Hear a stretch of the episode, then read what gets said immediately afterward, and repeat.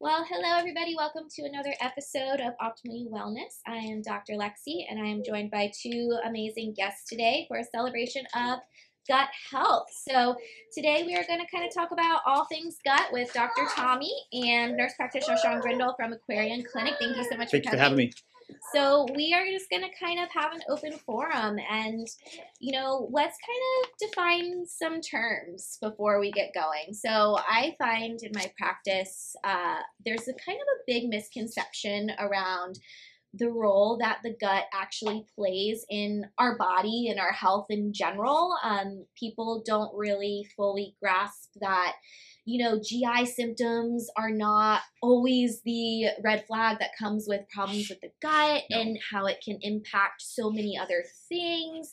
What's your kind of take on that? How do you communicate that? How do you kind of open up the mind to accept really the powerhouse the gut That's is? that's really tough, and and like you guys were saying, it's like education's massive. Like how do we take these big medical terms and make them simple and to understand, and then I like to use numbers. Um, so for me, is like people don't understand that ninety percent, nine zero percent of your serotonin is made in the gut, Yep. uh, not in the brain. And so with an unhealthy gut, you know, how do you feel? You're sad, you're anxious, you're depressed. And we just talk about eczema. Eczema is just a skin irritation, right? So just breaking down these terms is very, very important. And so just the term dysbiosis, right? We use these big fancy words. Any word that says DYS means like um, defect of, right? Yeah. Really, truly. And so that's just a defect of the gut biome, dysbiosis, right? So it's just uh, just breaking it down easy but it's just a lot of terms out there. So Hundred percent, and Right. dysbiosis is thrown around so much. My my last podcast was literally about how social media kind of catches on to these these terms and kind Right. of just like popularizes them and doesn't really offer like a true solution, but kind of just like fear mongering. Dysbiosis just means, like you said, dysfunction of or lack thereof, unbalance of the gut microbiome. And I think a really like profound fact that I love to share is that there's actually more bacteria cells in our body than human cells in our body. yes, And where do those all live? in the gut. Absolutely. Okay. So let's think about it as cultivating a garden. So let's kind of go through if this garden is full of weeds, if this garden is not diverse, is not profound in the types of plants and the types of flowers that live there, what are some of the symptoms that we could experience that maybe we wouldn't think of when a dysbiotic state occurs in our body? That's a great question, honestly. And so it could be a multitude of things, um, right? And so the first one that, that comes to mind, if we're altering like serotonin, depression, Yep. anxiety, Yep. mood swings, that's one. You're just like, wait, really? Yeah. Yeah. yeah. And it's it's it's not just diarrhea and, and like constipation. It's it's other things. It's skin irritation. 100%. But I think the flip side of that is they're the positive, I guess, is what I'm after. Ah, is positive. like there's other ways to treat anxiety, depression, mood swings. Yes. Besides going straight to the you know, medications, the Exactly. SSRIs, the SNRIs, the things that we love together. And so that's why I love my practice. Is I can do both. exactly. I'm not, you know, there Yeah. there are spots to where you need SSRIs, and that's Sure. fine. But you know, if we can avoid those, great. You know, it's just like how do we mitigate stress? Hundred percent, and stress is such a again Yeah. one of those kind of hot words. And what I oh. like to do with all my patients when they start with me is I redefine the word stress. So, how many of you have seen my extensive list of what stress means to Dr. Lexie? It's like a fifty tick sheet because when I use the word stress, I'm talking about everything that biochemically creates stress in our body. So it's not to me just the anxiety, depression, work life balance, emotional components of stress that Right. I feel like when we focus it as that, I feel a lot of women that I work with get overwhelmed because they say, well, I can't control my husband stressing out or my children or my job right now or my mother-in-law or my toxic whatever Right. but when you realize that there's also 50 other things that are pouring into that biochemical stress fault that you can control, such as avoiding processed foods, you know, different biochemicals and toxic exposures in the environment that maybe we do have a little bit of autonomy to limit. We can make profound impacts on lowering the biochemical stress responses in our body without having to focus on the things that maybe emotionally we can't heal right now. And stress, by my definition, is what we can start to treat our gut with, right? Mhm. So, what are some ways that someone listening to this Sure. can make simple changes to affect or lower stress in their life? Fantastic question. Um, so from there's different perspective, like you said, it's not all about your external factors, stress, work, life, and things of that nature. It's also about what you put into your body. I always teach my patients, your body is your temple, right? It's a temple. Um, so I always recommend high fiber. You know, these are Oh, yeah. things that we just kind of talked about earlier. Is like fiber's huge. Uh, most most Americans don't even get one serving amount, and that's staggering to me. I'm like, wow, we should really change these things. And so, diet's huge. Uh, watching Yeah. those processed foods, as you know, um, and you know, I, I really believe that every human should be on some sort of like probiotic or prebiotic because we we miss those in our diets. So I'm going to kind of agree to disagree with you there. So I've done a lot of research on probiotics and prebiotics Sure. and kind of through my practice and you know as you know I don't do any medication route. So everything I do has to be really high quality, natural and food based. Mhm. So I kind of obsess over it, I guess is what I'm trying to say. And what I found is, you know, one serving of kefir, for example, Sure. has a hundred thousand times more live cultures in it than any Mhm. store bought probiotic that we could consume. So, yes, you're correct that probiotics are important when we're not addressing that in our diet. Sure. But in the long run, they actually did a study and they found that if you stay on a supplemental probiotic for many, many months at a time, Mhm. you're actually going to create the same dysbiotic and species favoritism in the gut as you're trying to correct. So yeah, I- can I can I can understand that one. And and so there there are different strains that are you know m- more important than others. And and as you said in the diet, I would prefer you to have it in your, in your diet, hands down. Yeah. But think about the Western life. oh, 100%. Think about the Western life. How much time do you have to go to the store and go get that item, or keep it in your refrigerator and then expires? Well, you don't, and, Right? and even You think about like how many other cultures, like fermented foods, for example, Right. are not a staple in our diet. We are not exposed to those. They're not a norm as far as like us even fermenting at home. And that is such a untapped resource Sure. That can provide naturally so much more to our gut than taking something over the counter. Sure. I use probiotics. I use prebiotics Same. all the time in my treatment methods with patients. But I have them come on, come off, rotate different species and mm-hmm. strains in different brands.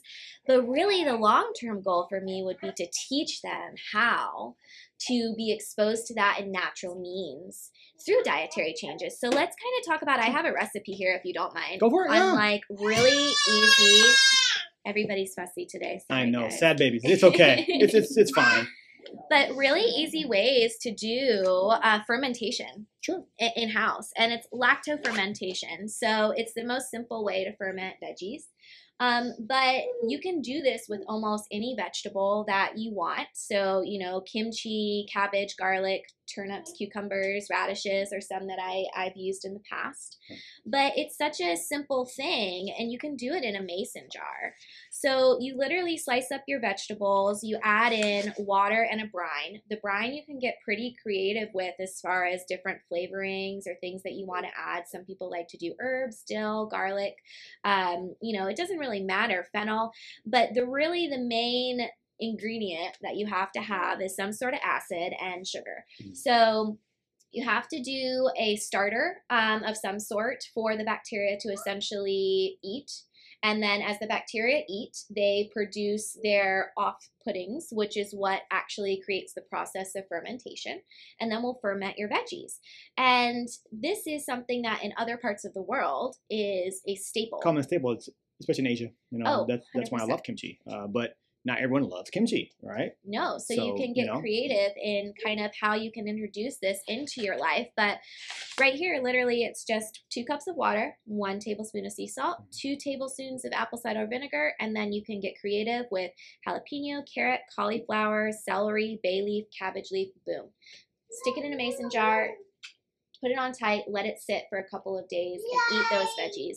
And you can make it spicy, not spicy, salty, not salty. You can make it to your taste. It's that in-depth process of fermentation that allows those cultures to start to reproduce and that's what makes that beneficial Right. so again kind of just very simple things that we're not exposed to here on a regular basis that can make a big big difference so just to kind of touch on food that's something that i like to bring into a lot of this but let's kind of talk about what the microbiome does when we eat food Yeah, yeah, that's that's a good point.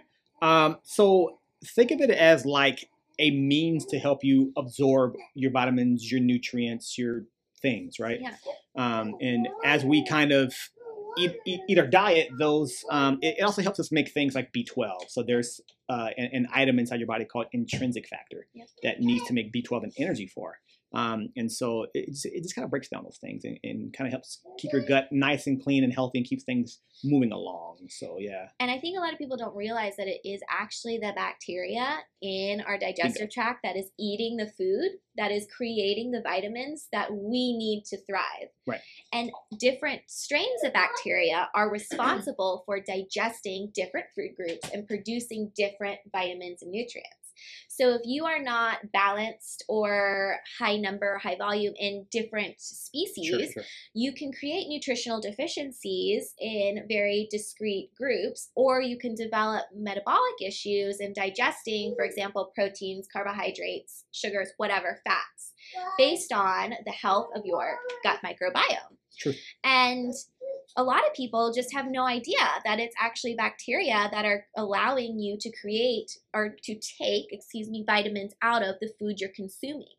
So that to me was kind of a profound moment in my practice when I realized that that wasn't understood on a wide basis. So that's that's a good point. Is like you know, uh, us in the allopathic world. Yeah. You know, we don't we're not taught that really Sure. truly. So these are things that we have to learn on our own. Yeah. And so once you start to learn, then you start to like, oh, all right, well, this is what we need to do. You know, I would rather you get things out of your diet. That's that's how we were built. Sure. Um, but you know, the Western day life is kind of caught up to us, and we haven't caught up to it. Hundred percent, and that is such an issue with like our lifestyle is obsessed. Go go go go go go. Fight or flight, sympathetic, and let's talk. Let's bring Dr. Tommy into this conversation because I know this is his fave. So, if we live this Western life that is go go go, fight or flight, and I'm going to come back to mealtime habits Sure. after he's done and how that alone cannot prepare our body to get vitamins and nutrients out of what we're eating. But how does that chronic stress, that chemical state, that neurological state that we live in now far too often, impact our gut and our ability to utilize and absorb the foods that we're consuming? Um, I like to kind of take a step back and let's go and talk about stress again. When you look at chronic stress and when you look at what stress is and what it does to the body, when you have stress, whether you cut your toe, whether you eat something that hurts your stomach, whether you have a thought that endogenously creates pain in your system, you actually internally create what we're going to call pro inflammatory mediators. There are cytokines, they're interleukin 7s, interleukin 6, interleukin 6 there are actual cell mediators that you internally create that tell your brain to feel pain. So, whatever neuron is going to your brain to express the feeling of pain, the ingredients to telling it to fire that pain signal are the interleukin 6, the interleukin 7, the cytokines, the cell the pro-inflammatory mediators that we're actually endogenously creating. So I think in society as a whole, I was just reading a study the other day, and it was talking about how Ameri- not Americans, just people in general, we get hyperfixated on one type of fiber. And I love that Dr. Lexie was bringing it up like it's a garden, because how many gardens have you guys seen that you have thought are beautiful? Um, many different varieties of gardens exist that you might find are beautiful and that give a positive, um, let's call it positive vibes. Let's say, let's call it that yes, the garden's beautiful. There's so many different ways that we can make up our own beautiful garden inside of our gut through different kinds of good micro gut biota. And it's almost like we're testing the waters to see what kind of superhumans we can become by creating the most perfect garden. And so it's always kind of an experiment to change and, and try different biota, different gut biota that we can add to our system to alter what kind of beautiful garden we're creating to kind of see the different symptomatologies that we're capable of. Maybe we can eat things that are going to derive us to have beautiful skin. Maybe we can eat things that are going to derive us to have excellent brain functioning and enhance our focus, enhance our ability to fight off anxiety. but that got my brain going a little bit. Um, Well, what about like, so have you Um, read the study about autism and how they've discovered now that through sampling essentially stool from, um, I don't remember the number, but several, no, no, no, from humans with autism, they found a consistency in the um, percentages of different bacteria that were present in their microbiota as compared to uh, neurotypical individuals. So now they're seeing that there's actually a huge, like you were stating in the beginning of this talk, Hmm. actual diagnosis of neurodivergent conditions, be it dyslexia, autism, anxiety, whatever, linked to um, different populations of bacteria within our bodies and how they can then use probiotics, Mhm. prebiotics, even stool sampling, or um, what is it called when you uh, seed seeding with stool um, to quote cure or improve the symptomatology of these type of neurological conditions in children and adults. Right. I mean, how profound is that? That's a whole new world of study. Well, we do that already with Yeah. like uh, persons that have C. diff, and then we do Yep. stool transplants with them, and they and they get cured of that, right? Oh yeah, Uh, and, and well, hopefully that's the theory, right? Uh, but that's what we do as well. And not only that, we've seen transplants of stool from persons that are of a healthy weight transplanted into a person that is of a bigger weight, Yeah. and we've seen, seen them lose weight. So That's- there's that's there's some there's some relation, yeah. you focus on weight loss in your clinic. Is that Absolutely. correct? So, Huge. what do you find are some of like the main? I guess let's call them roadblocks Sure. to women. I do a lot of hormone health, hormone balancing. That's Same. kind of a separate conversation. You know, from what I want to focus on today. Maybe we can have you back and we can Sure, sure. tit for tat on that. But gut wise, so dietary wise, uh, you know, bacteria wise, stress wise. Right, right. What are some main roadblocks to you know people losing weight, and why is that so difficult um, in the American lifestyle that we've lived today Right. for that to have a healthy functioning metabolism? I think it's eating habits. Yeah. Really, that's that's that's the one thing. You know, that's that's what makes up seventy five percent of all of your weight loss. Yeah. Is eating. I mean, exercise is good, but it's like thirty percent. I, I only encourage that because of it helps with cardiovascular health, right? Yeah. Uh, um, um. So it's food, and it's getting food on the go. Mom's got Yeah. kids; they want chicken nuggets. Mom eats chicken nuggets, right? Yeah. Um. So it's it's time. It's it's being able to balance these things as well. And eating processed foods is is just a bad thing, right? And then skipping meals. Skipping meals is like the worst. Oh, 100%. Right? And, and that's like 90% of the women I work with over exercise and under eat. Yes. And that's just, and they think, well, I'm calorie restricting. I'm in, you know, caloric But you're also having muscle atrophy, and now you've dropped your BMR by ten percent. Your hair's falling out. Your have a body's period low. anymore, and you know, and your skin is dry, and you're pumping your face full of Botox, and it's like this is not rocket science. Like you're saying, like it is mealtime habits, and that brings me back to the point I was going to say when Dr. Tommy was Right. mentioning, um, you know, the fight or flight is one of the first things that I work with with my women is mealtime habits. So if you are eating on the go, you're shoving food in your mouth, there's no neurological connection between your brain and your gut. Go. And we do a whole talk on like gut gain, our gut brain connection because if your body is in fight or flight, you're in stress, you're in sympathetic mode.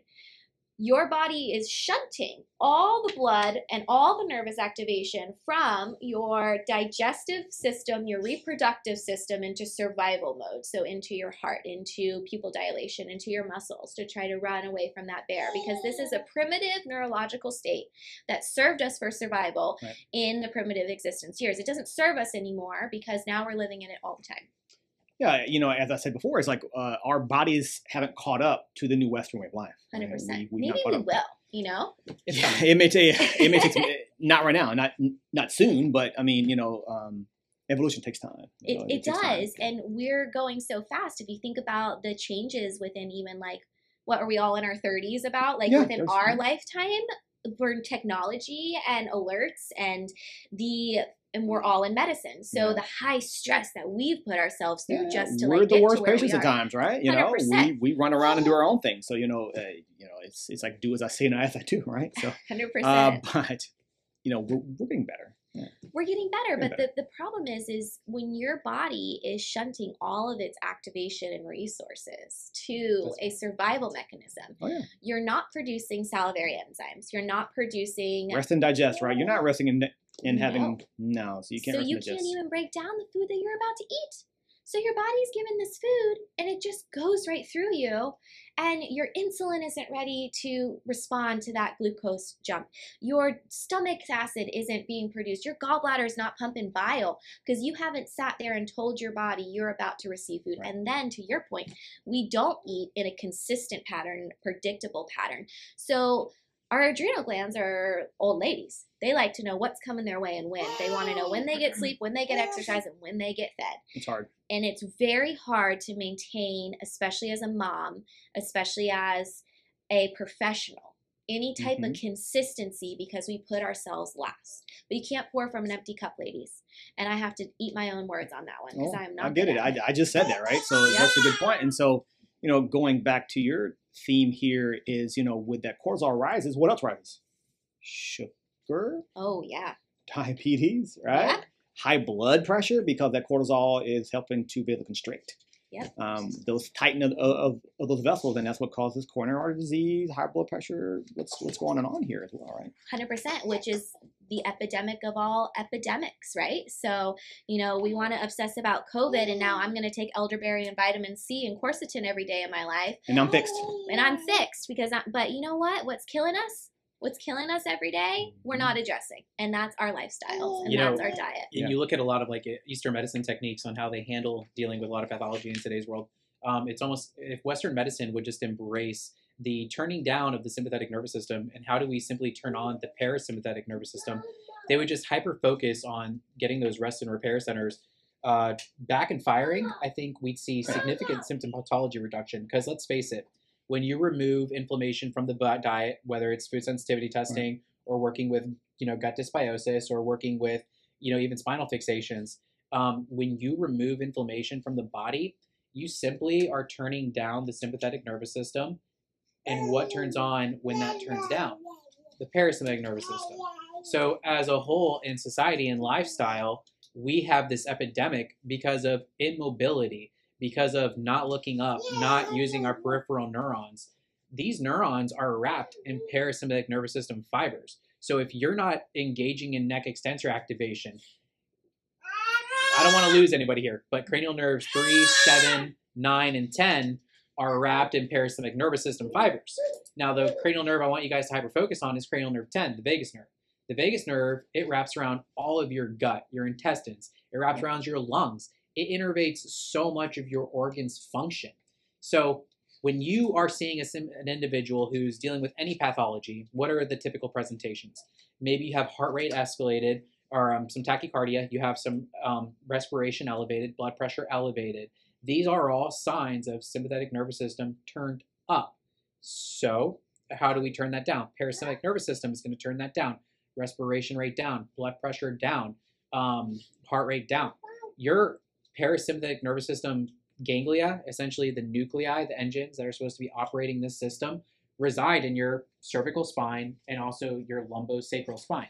So when people get fixated, when I adjust their cervical spine, on average, I'll see a 10 to 15 millimeter mercury drop in blood pressure just from a cervical adjustment because we're directly impacting the rostral, ventral, lateral medulla, which is supposed to be monitoring, regulating blood pressure. Mhm. So imagine taking something like that into the hospital where somebody is getting a blood pressure reading of 131 over 82, call it whatever you may, and they're getting a diagnosis of hypertension, stage one hypertension. But if they were get adjusted beforehand to turn back on their parasympathetic nervous system to bring down the blood pressure, now let's say it drops 10 millimeters of mercury, and then all of a sudden it's at 119 over 81, and they're out of that diagnosis pathological range of hypertension, then all of a sudden they're no longer a candidate for medication. People need to realize that with Western society, it's diet, it's immobility, it's not using our, our peripheral neurons that are wrapped in these parasympathetic nervous system fibers that we're not turning on this rest and digest system, which is going to coincide and have a great impact on our ability to create the neurotransmitters, which we're going to feel, to absorb the vitamins. And another thing we, you know, that's really important to mention is your vitamins are binders. When you eat and you're actually absorbing your vitamins in your gut, they're supposed to be grabbing toxins and metals out to your body and helping you purge. So it's double negative. We're building up this toxins, we're building up all these negative things in our gut, and we're not able to purge it because we're not absorbing the things that we're supposed to absorb. everybody to a degree has some kind of leaky gut. If you look at all of our intestinal linings and you stretch them out across, uh, called a football field, you would find intestinal impermeability somewhere along that track where toxins are leaking in, food particulates are leaking in, and causing that negative cascade. So everybody needs to face the reality that you need to do some kind of food sensitivity testing. You need to do some kind of inflammatory investigation and see how do I correct my gut? How do I make my gut optimized? How do I turn it into the most beautiful garden that it can be to turn on my parasympathetic nervous system so that way I can live the longest and healthiest life that I can because these are vagal nerve functions. It's hugely, hugely vagal, vagal nerve input. So again, that's kind of to go back to answer your question in a roundabout way. It's so important to be working on all this stuff for proper neurology and have proper neuroplasticity going on in the brain because if you're not activating 100% of the neurons in your in those areas of the brain how can you expect to activate the other neurons that are supposed to be having other functions in that area of the brain as well yeah that's awesome thank you exactly just kind of moving into the chronic disease world you know there's there's still testing right we still need to make sure you don't have ulcerative colitis crohn's 100%. those things right and and so you know there's there's still a role in which we all can kind of work together and say all right mm-hmm. here's the allopathic method is what's going on we can treat and you know have, have this but still again changing that diet, still yeah. changing that will still help that condition, right? Oh, absolutely. And I think yeah. that, you know, the way that hopefully our generation, which I titled this podcast, The Next Generation in Integrative mm. Healthcare, because I think that we are the first generation that's open to holding hands yeah. and embracing both sides of the coin. And when that divide heals is when we'll be providing the best care for our patients. Do you see like the the chiropractic operating in the hospital doing those type of things? Yeah, so in different states, chiropractic still has a very diverse scope of practice across state lines. Yeah. So in some states, um, mostly where honestly there's a large chiropractic college, it's making them a lot of money. Um, money talks, right? Money talks, but even in Orlando, for example, um, there's chiropractors working with UCF Medical School, teaching at UCF Medical School. Um, there's specialization programs now where chiropractors are actually going through rotation as residents in different states. There's one in Iowa that's specifically a three year rotation with radiology in the sure. hospital to become a chiropractic radiologist. It's moving that direction, but unfortunately, it's actually our own elders in our own field that are blocking the way because they do not want to integrate because they do yeah. not want to, to practice allopathic at all or and they actually kind of uh, villain, vilify it and that's not correct. Well, um, that was our medicine colleagues too, though. Sure. You know, not too long ago is is our MD colleague looked down at our DO colleagues. Oh, and, oh yeah.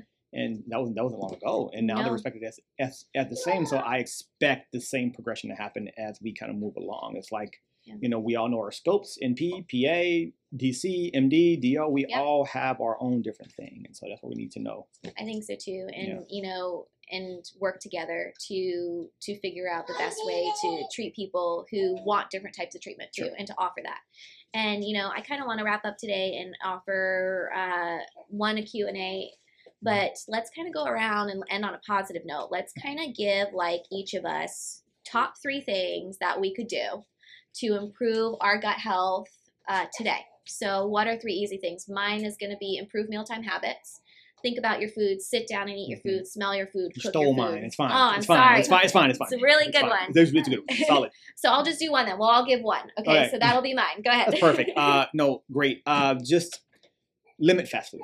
There you go or I would say like eliminate, but but then again, there's there's still healthy options out there. I mean, sure. so that'd be a good one, right? Yeah, I agree, and I think you know, like you were talking about too, you already made a good one was introducing more fiber and probiotics. Bingo, that's huge. So that's, a, that's, a that's an easy one. Yeah. Easy That's such a good one. Honestly. Right? It's yeah. so important for just. You can take it if you want. Yeah.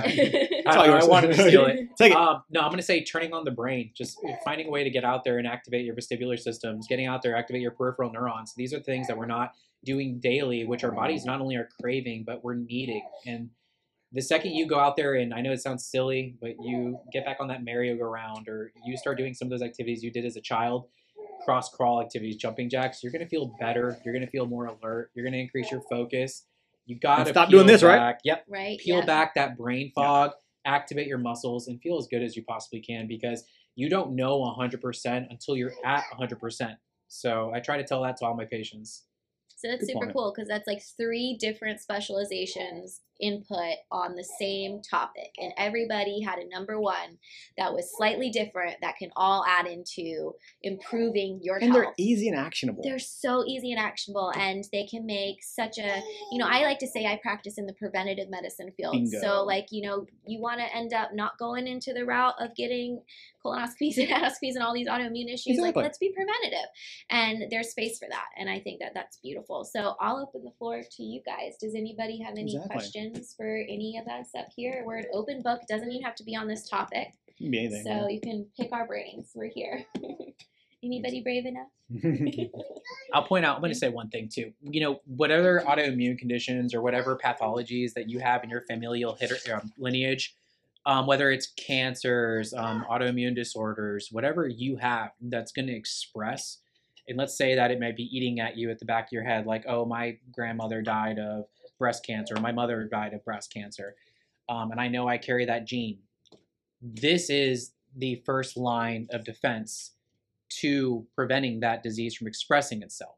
Because again, when you think of what makes a disease a disease in our genetic lineup express, it's pro-inflammatory exposure, it's free radical exposure, Which leads to mutation. which, Which, leads which to mutation, mutation, leads to the disease. and then boom, you're dealing with whatever your parents or your grandparents had. So and also get those screenings still too, though. If you absolutely. get your mammograms, your colonoscopies, all the things. I'm glad you said that because it's actually it's so important. Like get an idea of what you're going to be dealing with and have something. I mean, it's 2023. Get use technology to your advantage now Bingo. and figure out how to live the longest life you can because the first line of defense is going to be get inflammation out of your life.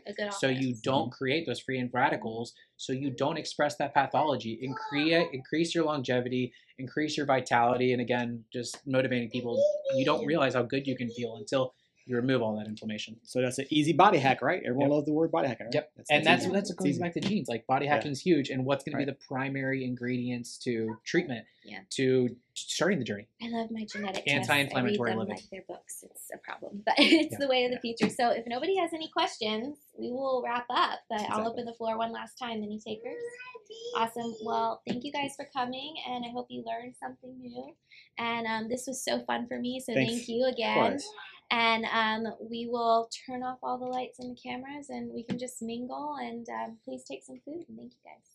Thank you guys. Thank, Thank you. you. Of course, you're very welcome. you.